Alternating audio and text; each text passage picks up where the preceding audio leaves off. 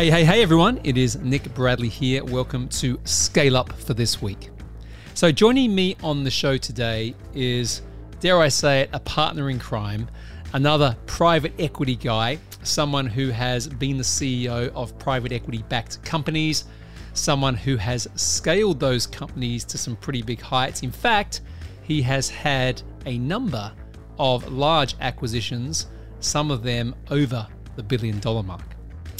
My guest today is Adam Coffey. Now, if you haven't heard of Adam, I've mentioned him on the show previously because he is the author of two amazing books.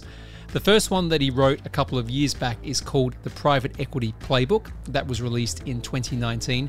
And then more recently, he has written the book The Exit Strategy Playbook, which everyone here knows is one of my favorite topics. And that was released in 2021. Now, when I first read the private equity playbook, I was like, thank God someone has written something that is practical, comes from the perspective of a CEO and operator in a business, and for the first time is not a damn academic textbook. In fact, you can pick up this book and you can read it on a three to four hour flight from, say, London to New York, and you are going to get a heap of information about how the world of private equity works.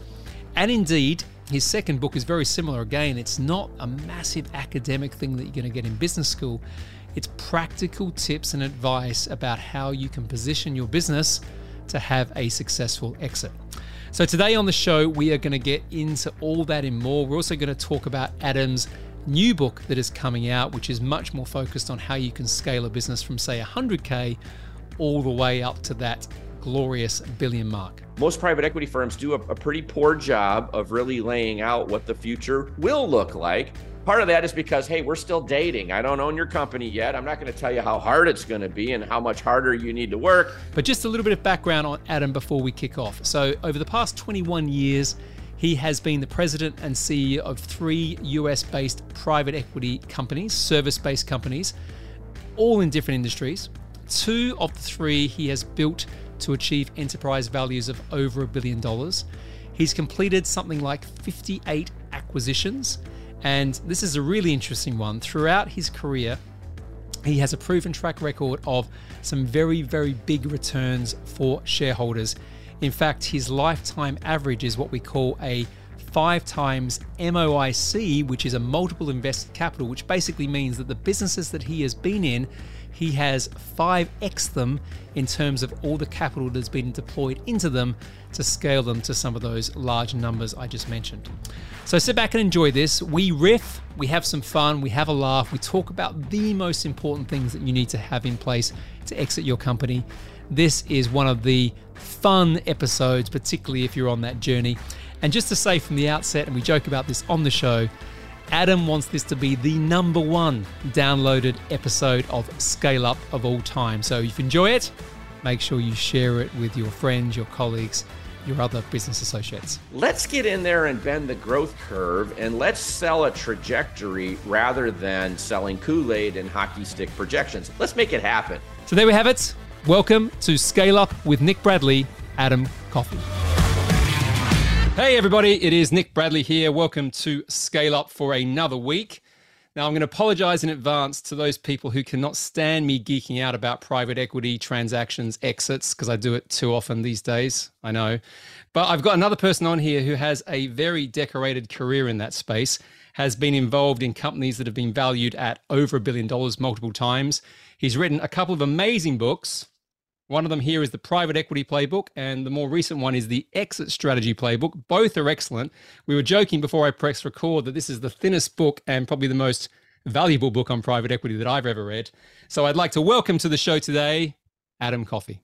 Welcome. Hey sir. Nick, it's good to be here. Hello to all your listeners out there. It's uh it's let's get this on. Let's do this. Should we have some fun? Okay, Absolutely. so so another private equity guy talking to another private equity guy. I'm just going to say out front, this is going to be super valuable, guys. We we said off offline, right before we press record, that we want this episode to be the number one out of 340 odd episodes That's of my this show. goal.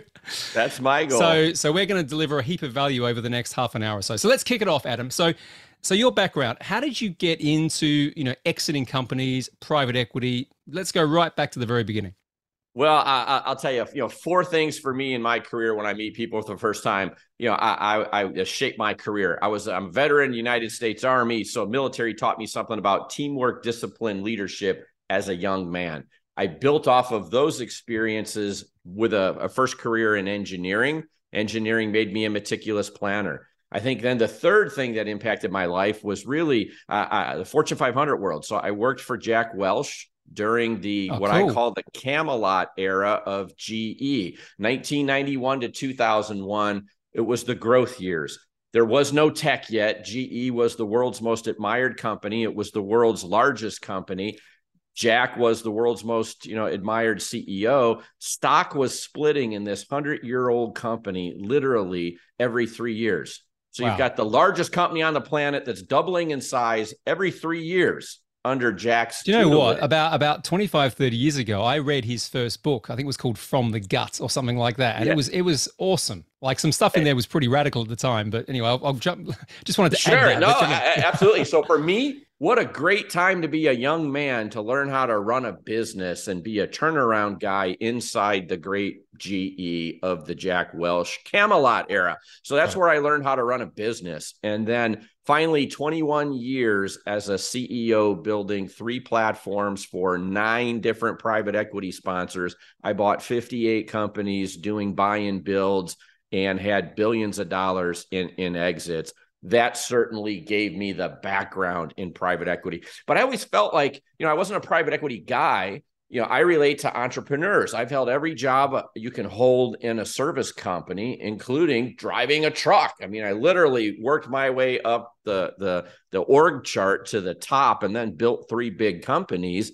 And I think those experiences are are probably call it the most informative that lead to, to, to a podcast. So why like why private equity? So let's let's jump from the transition from GE, which I imagine you know if you're good at GE, because I know how aggressive they were with performance management or assertive maybe, why leave? Because you know that must be the pathway to a pretty compelling career in its own. Well, right. that was that was a hard question. Talk about a crossroads in a career. So literally, I'm at GE. I'm an up and comer. You know, ten years in a row, Code One performer um, you know, a player, whatever you want to yep. call it, trying to reinvent yourself every year. It, it, was hard to do. But I had a I had a mentorship team within GE, and as I'm looking at stay at GE, you know, one of a thousand general managers, you know, leave GE and be a CEO for the first time of a much smaller company. And the best advice I ever got was from a GE employee, GE mentor, former professional football player. Uh, and, and his words that still ring in my head to this day Adam, once a president, always a president leave GE, go be president of a company because GE will never see you as a president because of how you kind of came up through the ranks until you go be one somewhere else. And it was great advice. I wound up leaving three months before Jack did ultimately. And then everybody who was in the running to be a GE CEO at the time that didn't get the job left to go run other companies. And then my phone started ringing off the hook. It's like, hey, Adam, come run a service business for me. Hey, Adam, come run a service business for me.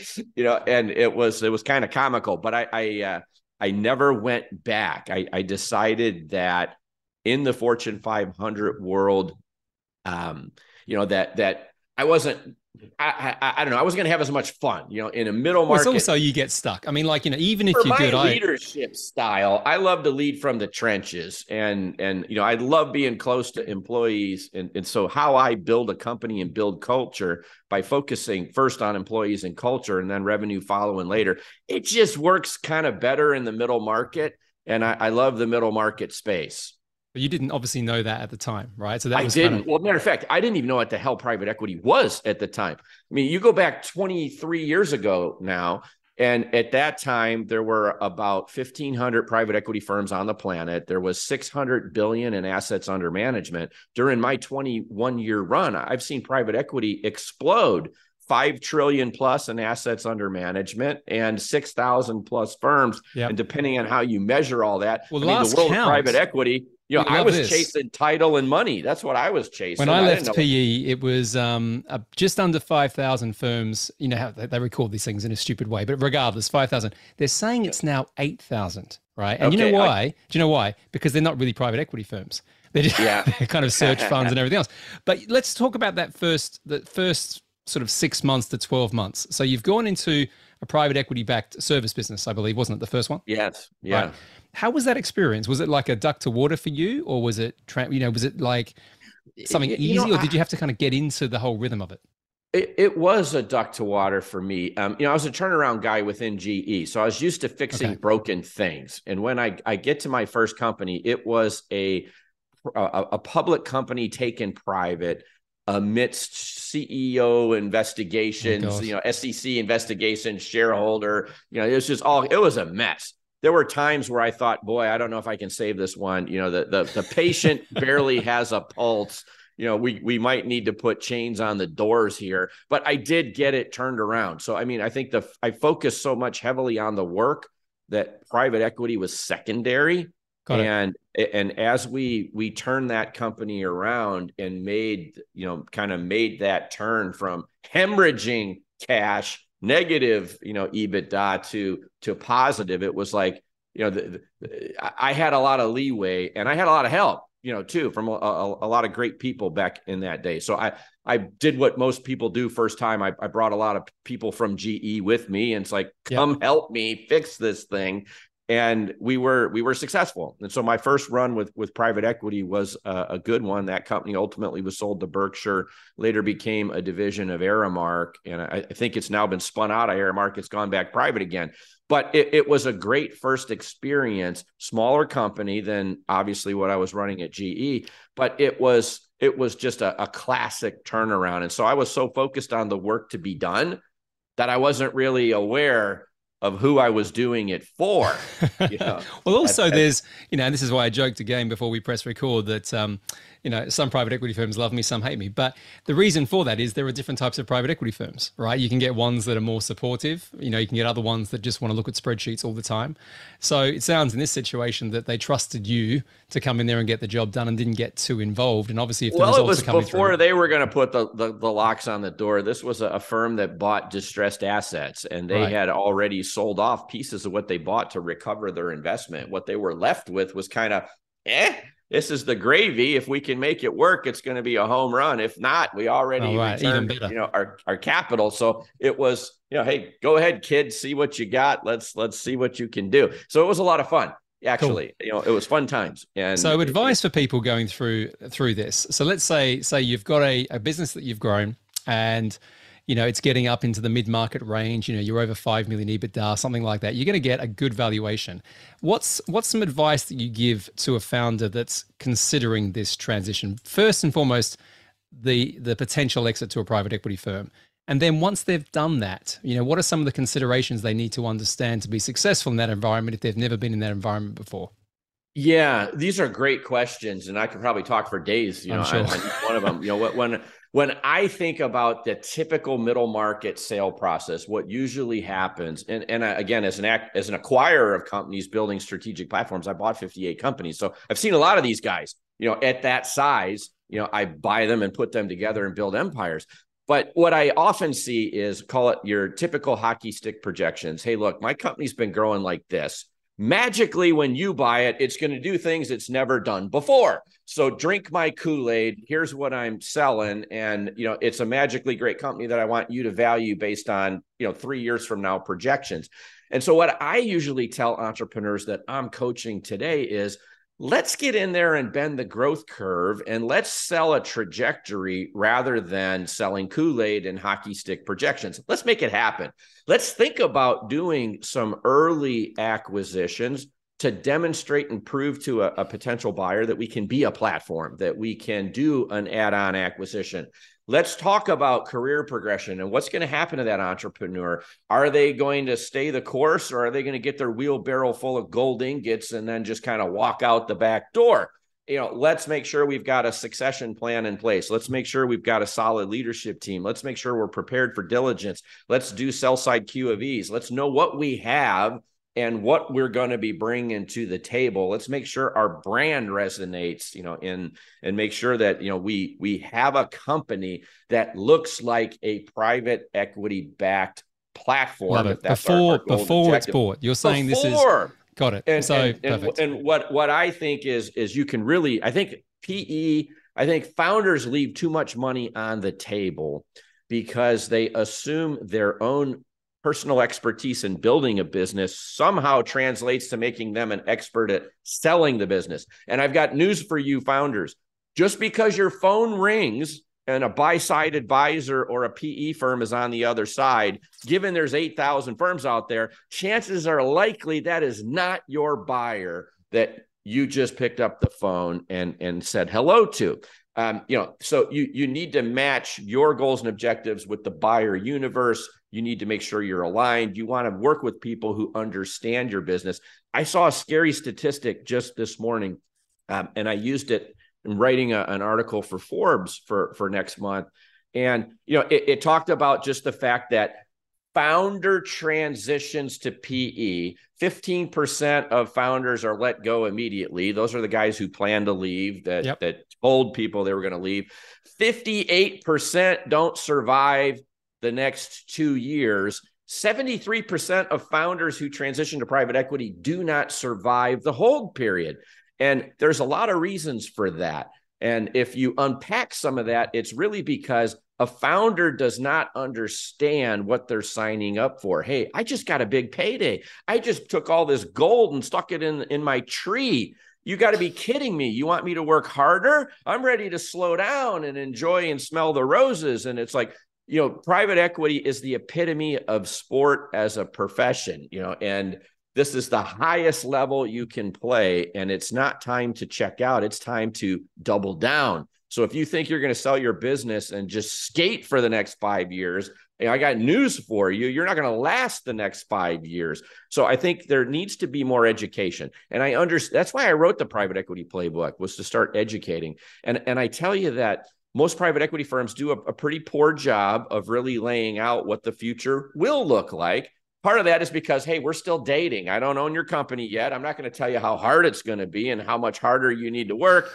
I got to get to know you. We got to date a well, little there's bit. also there's something else behind the scenes there. I was i was the guy doing a lot of those transactions for pe firms for a while as i'm sure you have. And like you know i was I, my my sort of result if you like my success was on buying the company as cheaply as i can get it right locking sure. locking the the team in with with certain terms and then looking at the return on invested capital right so if i'm going to get like a three, four, five times on that, right? I want to make sure that I'm getting the platform at a certain point, right? So it's interesting, Absolutely. Eh, but but no one knows this. You're 100 percent right. And and one thing, someone said this to me the other day, which I thought was interesting. Said, oh, I don't want to sell my business to private equity.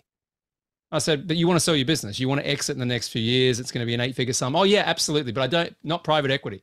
And then I said, you realize that 80% of transactions right now are private equity.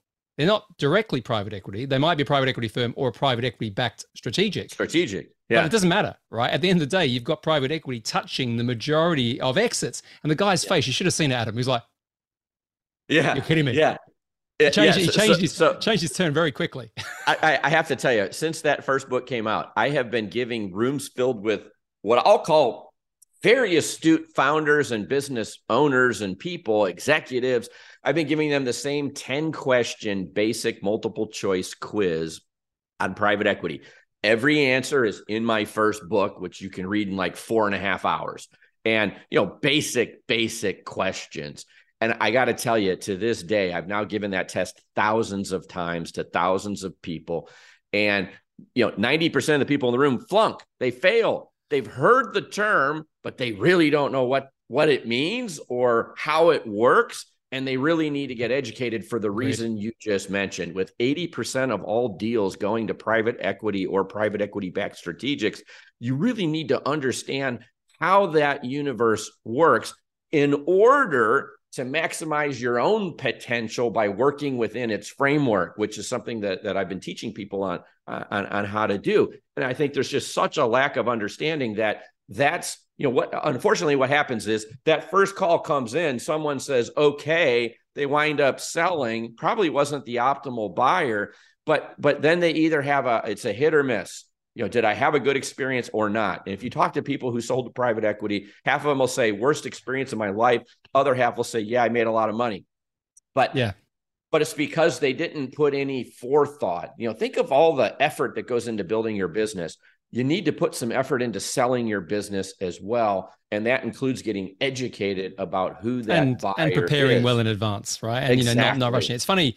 It's it's it's because I work with a number of different businesses, as you know, and a lot of them, the initial pathway, right, that they were going to go down was hire hire an investment banker, broker yeah. if they're a bit smaller, but investment banker, uh, and then literally go out and put the business on the market, right? Not doing any work, no quality of earnings analysis, no due diligence, none of the kind of kicking the tires on the things that can affect any multiple expansion or any of that sort of stuff. And then they go out there, they go through a process, they don't sell the company, or they get a valuation which is significantly lower. And then they go back and say, oh, it was a shit process. Oh, investment yeah. bankers suck. Yeah. right? Yeah. yeah, but it's interesting. But well, isn't, isn't it interesting though? Isn't it? Because because you think about it, you're right. If you build a great business, defined by the fact that maybe it's giving you a good lifestyle or whatever that is for you. It doesn't mean it's transferable, right? It doesn't mean that it's built in a way that can be a platform for someone else to drive growth from. And I think that's the big distinction that needs to be understood here. If you want to exit your business for the highest amount of money, right, highest multiple, all that sort of stuff, you've got to have it so it's it's financially strong, but it's also got to have that transfer value as well.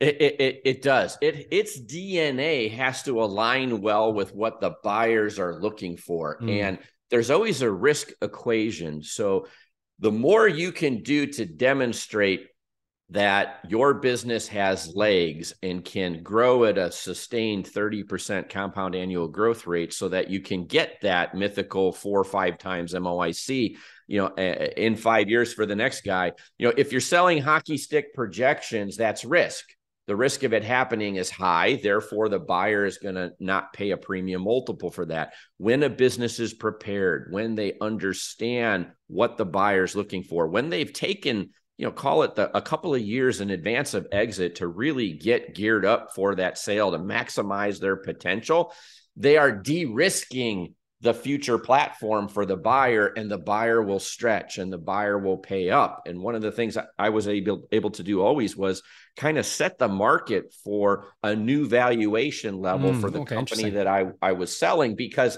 it was a foregone conclusion that all you had to do was buy it own it and in five years it was going to do exactly what you needed it to do because it already was it already had that 30%, you know, compound annual growth rate. It already was a platform that was acquiring companies. It had capability, it had a pipeline. It knew how to maximize price and organic growth and and so when you can build the better business and demonstrate it's a better business, you'll be rewarded for that effort. And too often people are building the business and they just wake up today and say, Nick, today I'm going to sell and they've done nothing to prepare, nothing to maximize. I want to be out in six months and I want the most money. And it's like those people leave so much money on the table because they're not prepared.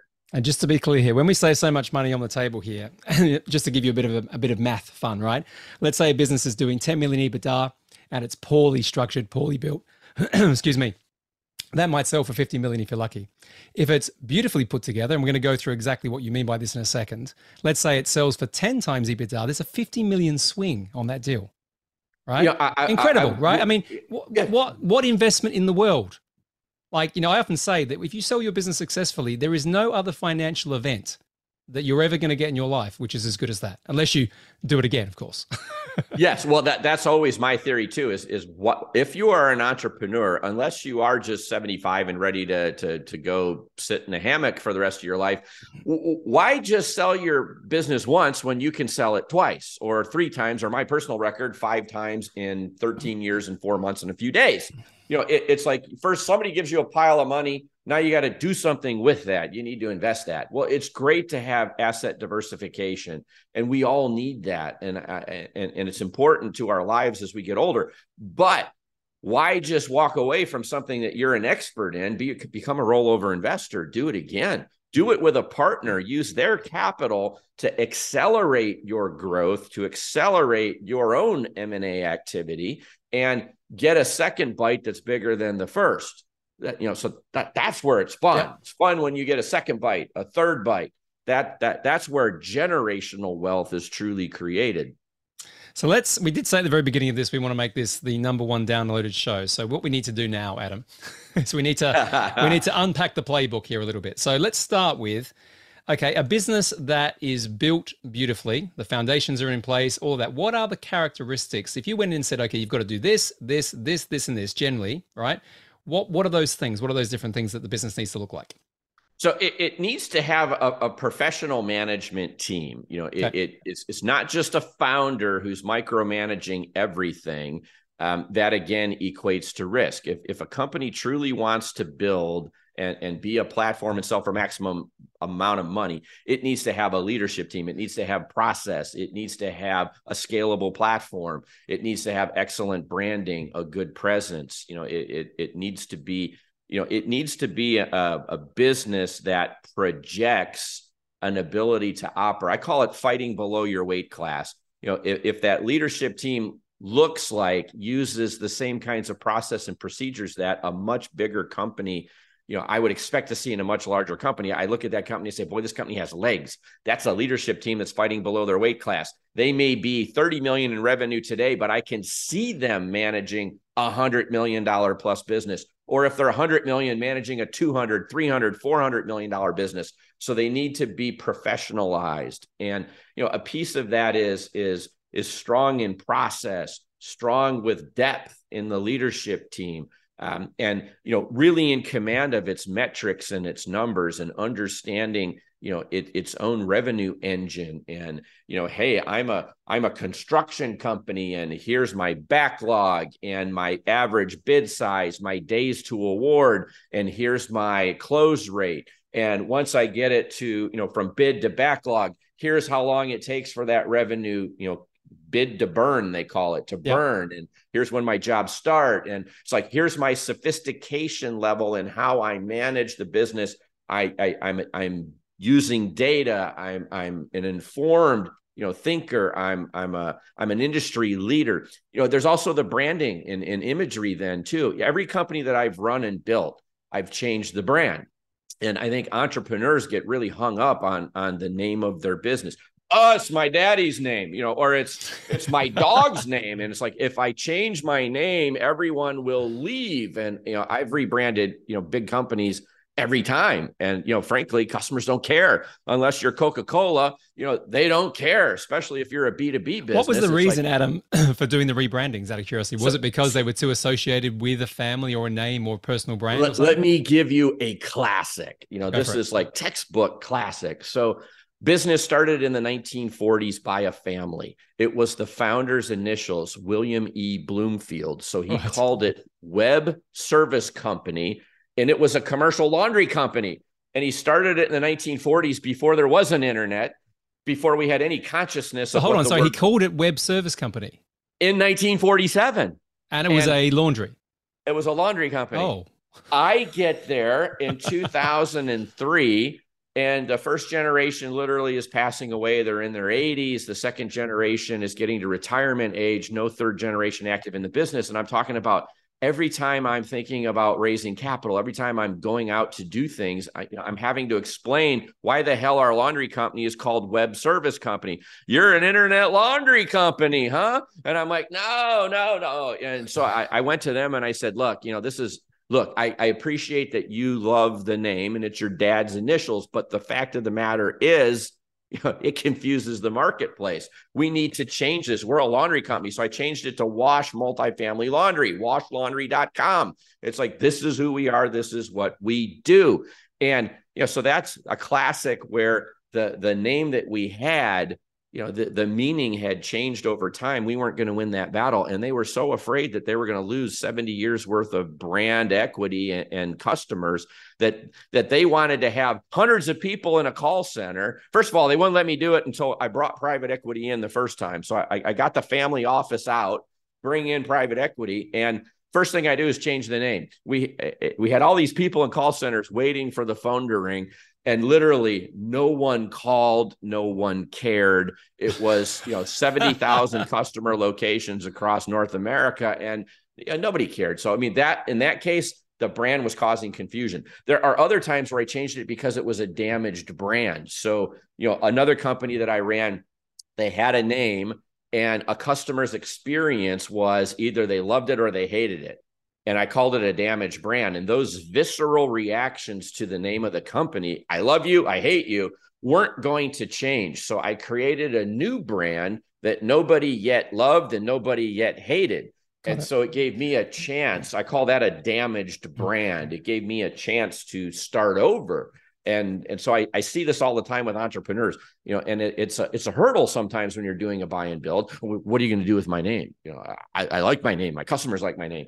Um, but I, I, think branding is definitely a piece of this. And you know, I, when I teach this at universities, I use Apple and Beats Audio as kind of the proxy for branding. And I say, I've been also doing this other survey. 90% of the people in any room I go to, if I say, Do you own an Apple product? Raise your hand. Hands go up. And then I ask them a follow up question How many of you people who own an Apple product still have the box it came in hiding in your closet somewhere? 90% of those people keep these boxes because go. they're pretty and we like them. And I tell people we need to make our brand and our headquarters an Apple box because it's the single largest return on investment we're going to get in our company. Give you an example. I was running a company with about 125 million of EBITDA. And I'm convinced that I get at least one turn when I have a sexy brand and a sexy culture. Yep and first of all, I can attract better talent and keep it. But when I take a laundry company out to market, what does the buyer look for? They're like, I'm expecting a dumpy ass old building because it's a laundry company. When they walk into my world headquarters and they see it bleeding of culture and they see this cool environment, you know, their human nature is to go down to their spreadsheets and say, what is this? What's the EBITDA? What is the the range that this company and this industry trades at. And if they found a dumpy ass building, they just go to their offer column. But in my world, they go, wow, I wasn't expecting this. What's the EBITDA? What's the multiple the industry trades at? And what's the premium I'm going to have to pay to take this off the market before somebody else sees it? Because I want to buy this cool company. It'll look good in my LP portfolio review and I, you know it'll help me packaging and positioning. We're going to get into that in a second. So we've got at the moment people or particularly particularly the idea of having a professional leadership team. We've touched on brand. You mentioned culture at the very beginning of this conversation and you mentioned it again.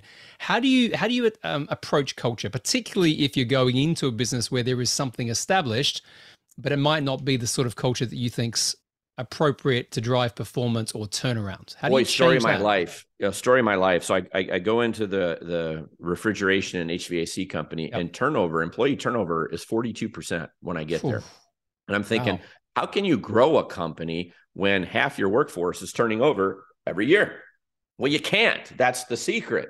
Right. So I've learned in I've learned in service businesses that you can't manage revenue. Revenue is an output it starts with if I have a strong culture, I get an engaged workforce, they take care of customers. Customers give us more stuff, revenue rains from the skies. So that's my secret formula. I come into a company, I don't care about revenue, I don't manage revenue.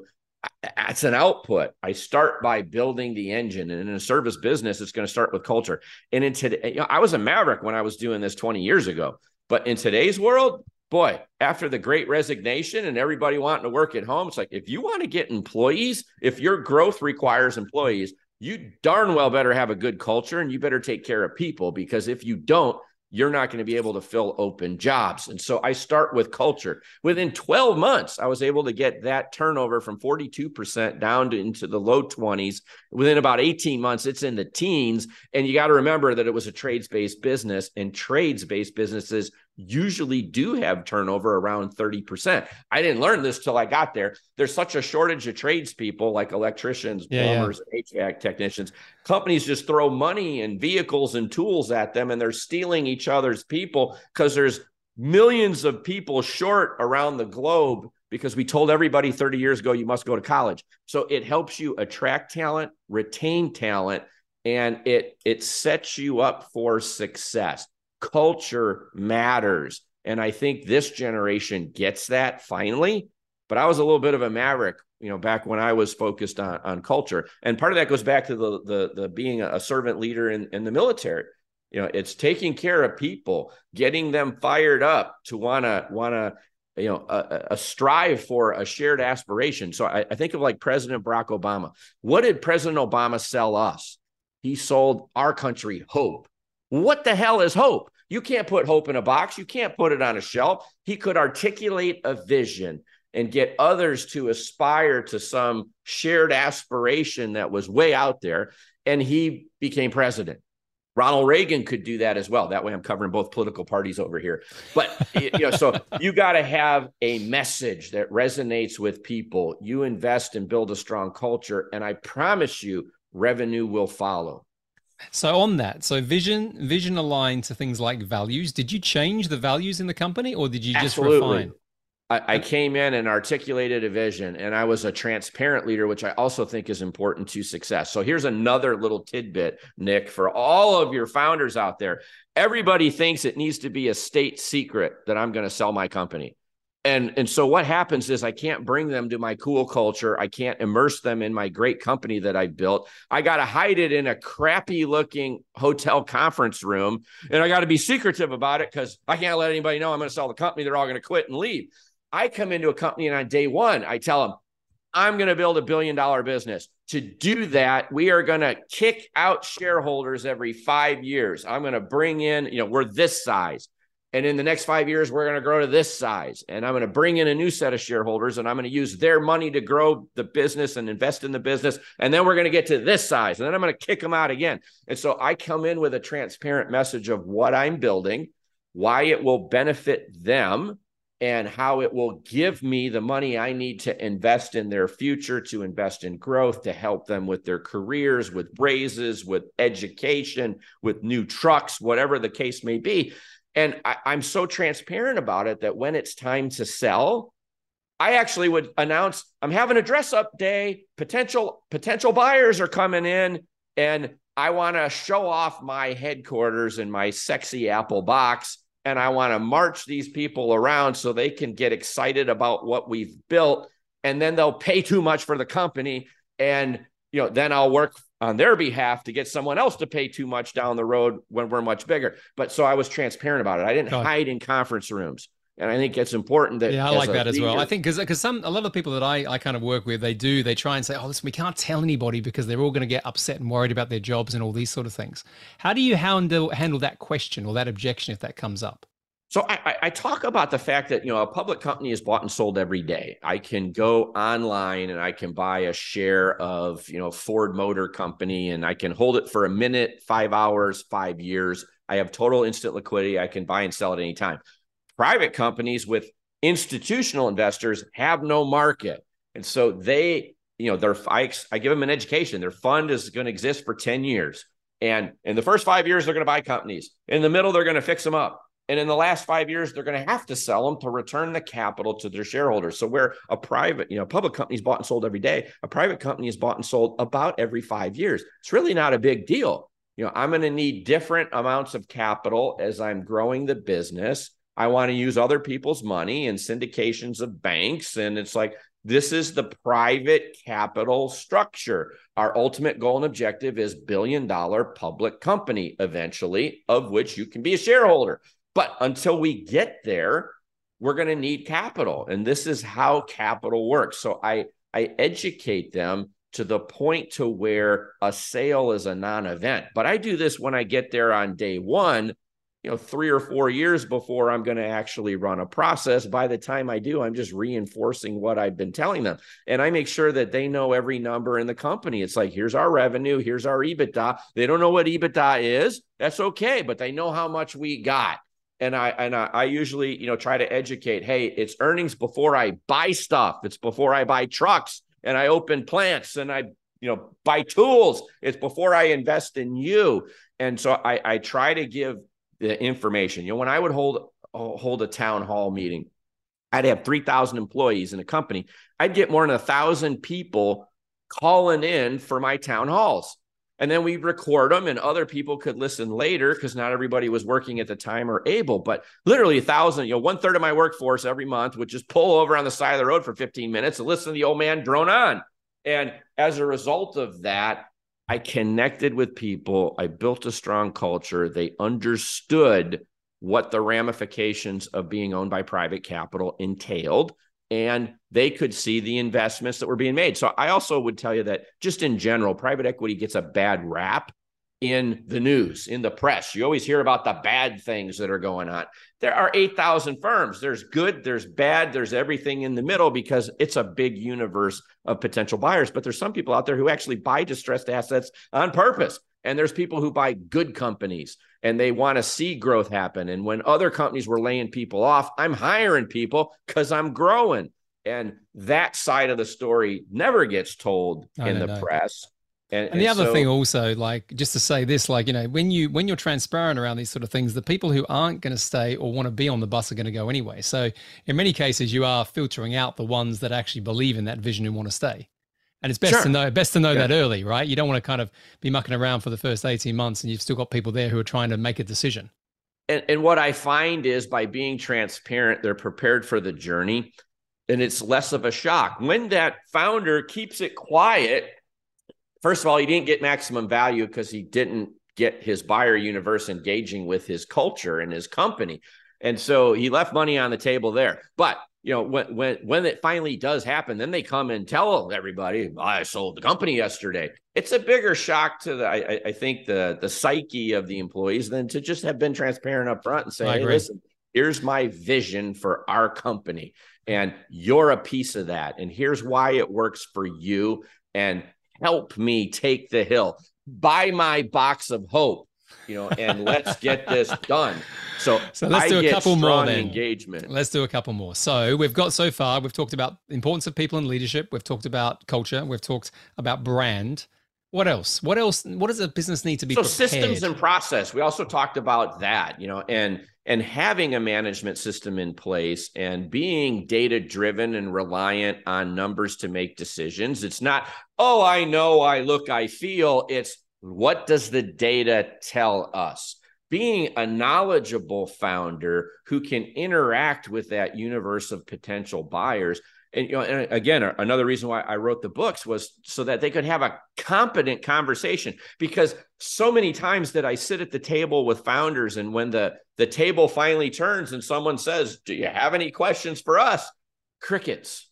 You could hear the silence because no one you know no one knows what even to ask and so you know it's I, I teach people i think it's important to show and demonstrate look I understand private equity. You know, I understand how your world works and I understand how I fit into that. And then we can have a higher level conversation than someone who doesn't have any clue what private equity is. So I think buyers focus a lot on building their companies. Sometimes they need to focus a little bit more on the messaging and the interaction with the buyer universe. But part of that is demonstrating to the buyer universe that you're a competent business person who's got a system in place. Here's my system of continuous improvement. I don't care what kind of system it is. I don't care if you're using EOS or some other, you know, brand branded system that's out there. All I care about is do we have a system? Are we data driven? Do we try to make decisions not just based on feel, but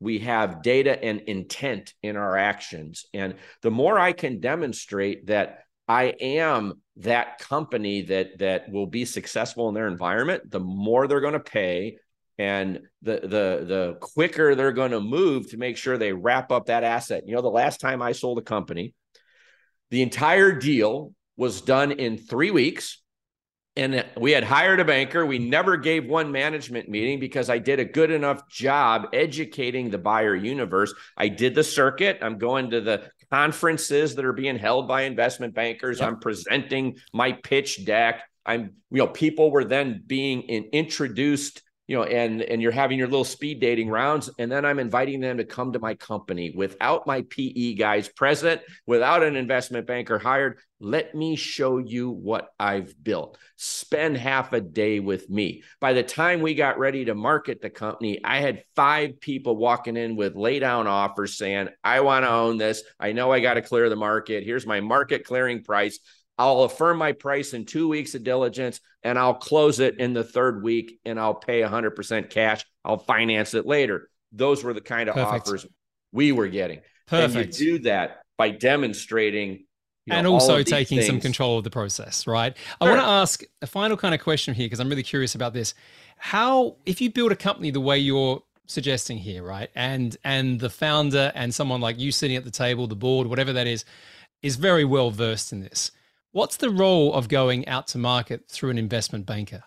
Does it have to happen? I mean, because if you've got if you've gone out there and done what you just said, I know there's the idea that putting it out there and doing some sort of auction process maybe gives you a bigger marketplace. But also there's a drawback to that. What's your view? Do you always have to go and use someone like that or can you manage the process yourself? So I recommend in my books always that a person hires an investment banker. Um, why? Mm, you know, every time someone sells a house, they generally, you know, hire a realtor to help them market the house and sell it. Um, private equity firms always hire an investment banker to sell their companies. They're the world's most sophisticated asset class. There's some message there that yes. they are always going to do that. Now, sometimes it's the rewarding investment bankers because they want new deal flow from those investment bankers, but there there still is a reason. They want someone to manage the competitive tension. They want someone to manage, you know, the, the overall process. I'll tell you where I think bankers do add value. Oftentimes they'll know things that the general broader public doesn't. Hey, this firm has a new fund. They haven't put any money to work in 2 years and this is the third time they're coming in trying to buy something and they don't want to. This time they're going to stretch because they can't go back to the well third time in a row without getting a deal in the third year of their fund that they haven't put any money to work. And, and so sometimes they know that what I'll call the, the non-public information about the current position of a fund, or hey, this guy spent a ton, they came in second twice. I know they're going to be top dollar on this one because they've already done all the work. They'll know that information, and that's where the value comes. Having said that, I will say that I have worked with entrepreneurs who didn't want to hire a banker, and I'm okay with that. Generally, when you know who the right buyer is. Yep. You know, and so if you can say, look, I this firm buys companies in my here's the three PE firms that are active in my space, and I know they're the right buyer, you know, and I and so I have a feeling you know, then I, I personally can overlook them not hiring a banker when they they believe they know who that buyer is. Generally, I tell people hire a, a banker because they'll know that market intelligence that is not public information. And if you truly don't, if you don't know who the buyer is, you need a banker. You don't pick up the phone and say, "Yep, you're my buyer." You know when somebody calls you you need a competitive tension and process. You need to find a banker have a bake off to get the right banker and then you need to to use a banker and market it. But if you know who the buyer is i see entrepreneurs you know not hire bankers yeah and, i see it happen quite a lot through strategic partnerships and things like that where it's a natural yes. transition into that. But but i agree. I think i found the value with bankers particularly what you said. You know they know you know, if, if there's a fund that hasn't bought anything and there's management fees and all these guys are taking a million quid home each a year and they haven't bought anything for two or three years, those institutional investors don't get very happy. And I've no. I've been the guy, I bet you've been the guy who's presented it at the the AGM. Yeah. right. It's not fun, right? If you're not if you're not active. So I do love that distinction as well. All right. Well, listen, Adam, we are at time. Um, I'm going to just plug your books again because they are awesome. So Private Equity Playbook, Exit Strategy Playbook, and you've got a third book coming out. Do you want to talk about that, or is that incognito for now? No, it's not incognito. It's called Empire Builder. It's going to be out later on this fall, and it's the journey from zero to a billion. That's, oh wow, that's that, a big that, journey. That, then it's all around. Here's the toolkit you need as an entrepreneur to go from zero to a billion. Is, is it the same guy- size oh, or not? Is it like it's going to be bigger? eh, you know, it's a little bigger, but in today's world, books are for entertainment. They have to be a certain length, you know, and, and that, that that's controlled by publishers. But it's start all my books started as seminars and lectures, and you know, so I I do a two I did a two day Empire Builder seminar. I'm doing another one this fall. And this book is based on a two day seminar that I, I've been giving, you know, and it's really it's the journey from zero to a billion, how to get out of the gates, how to perfect the small company. Maybe you already own a bigger company, but it's how to then unpeel the, the onion layers and get back to building a really high performing small business. And then how do we scale? And that's what Empire Builder is about. It'll, it'll be out later on this fall um, and it'll be available awesome. anywhere in, in any format you want. Love it. Well, listen, mate, it's been great to connect. As I said, um, enjoyed your books and enjoy geeking out with another PE guy. It's been fun. Where can people uh, reach out to you if they want to get in touch, get any more information? I'm on LinkedIn, Adam Coffey, C O F F E Y. You get that right, go on LinkedIn, you'll you'll find me, you know, and uh, you'll find me there or at adamecoffey.com. Uh, you know, you, people can find me there. I'm around. and Perfect. and I love engaging with people. I'm I'm very responsive on, on LinkedIn and uh, love love interacting with people who've read my books or who've shared you know part of the journey. Awesome. Well, listen, you've shared a lot of value here today, Adam. It's been awesome having you on the show at last. I'm sure we'll bump into each other in this crazy world of entrepreneurship and exits. But uh, just want to wish you all the very best with the upcoming book launch and just want to thank you on behalf of the Scale Up listeners today. Thank you, Nick. Thank you to all your listeners. Hey, thank you for listening to this episode of Scale Up with Nick Bradley. If you enjoy the show just as much as I enjoy creating it for you, then I'd really appreciate you leaving a five star review wherever you listen to your podcasts. And while you're there, why not subscribe to the channel so you never miss a future episode? It really helps me, it helps the show. Plus, it makes it easier for others to access the content that I'm producing week in and week out. And finally, if you want more information about anything you heard in today's show, or to find out how you can get more help in scaling up your business and your life, click the link in the show notes now to learn about our coaching, mentoring, and mastermind programs. See you soon.